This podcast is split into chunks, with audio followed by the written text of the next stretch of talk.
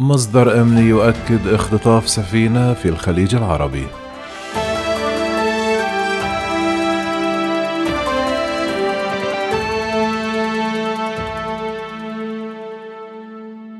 ذكرت مصادر بريطانية أن مجموعة من المسلحين صعدت على متن سفينة في الخليج في إشارة إلى عملية اختطاف محتملة وذلك بعد ورود إنذارات من سفن عدة بفقدان سيطرتها على القيادة بالمنطقة. قال مصدر أمني أن مجموعة من ثمانية أو تسعة مسلحين صعدت على متن السفينة أسفولد برنسس ما يعني أنها قد تكون تحت الاختطاف.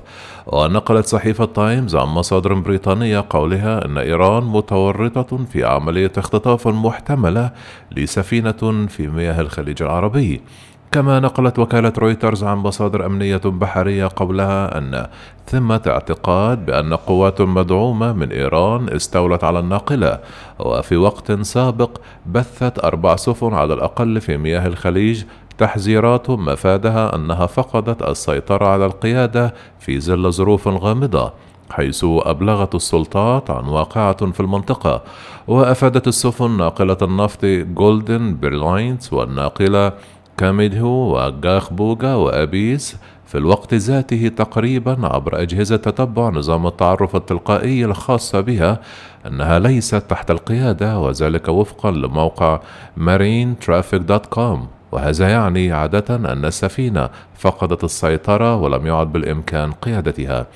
كما ذكرت هيئة العمليات البحرية البريطانية في وقت لاحق أن الأمر يتعلق بحادث اختطاف محتمل وأوصت الهيئة في إشعار تحذيري استند إلى مصدر من طرف ثالث السفن بتوخي الحذر الشديد.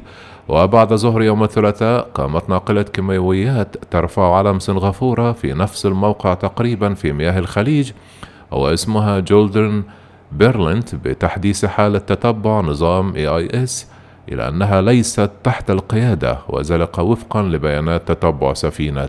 من جهتها اعتبرت وزارة الخارجية الإيرانية أن التقارير المتداولة عن حوادث تتعلق بسفن في مياه الخليج مريبة وأسفر هجوم الأسبوع الماضي على ناقلة نفط تديرها إسرائيل في بحر العرب عن مقتل اثنين من طاقمها وألقت الولايات المتحدة وإسرائيل وبريطانيا باللوم فيها على إيران. كما نفت إيران دروعها في هجوم الطائرات المسيرة هذا وقالت يوم الاثنين أنها سترد على الفور على أي تهديد لأمنها. وقالت الولايات المتحدة وبريطانيا يوم الأحد أنهما ستعملان مع حلفائهما للرد على هجوم الأسبوع الماضي على ناقلة منتجات بترولية يابانية ترفع العلم الليبري وتديرها شركة زودياك ماريتايم المملوكة لإسرائيل. وتبادلت إيران وإسرائيل الاتهامات بشأن هجمات على سفن للطرف الآخر في الأشهر الأخيرة.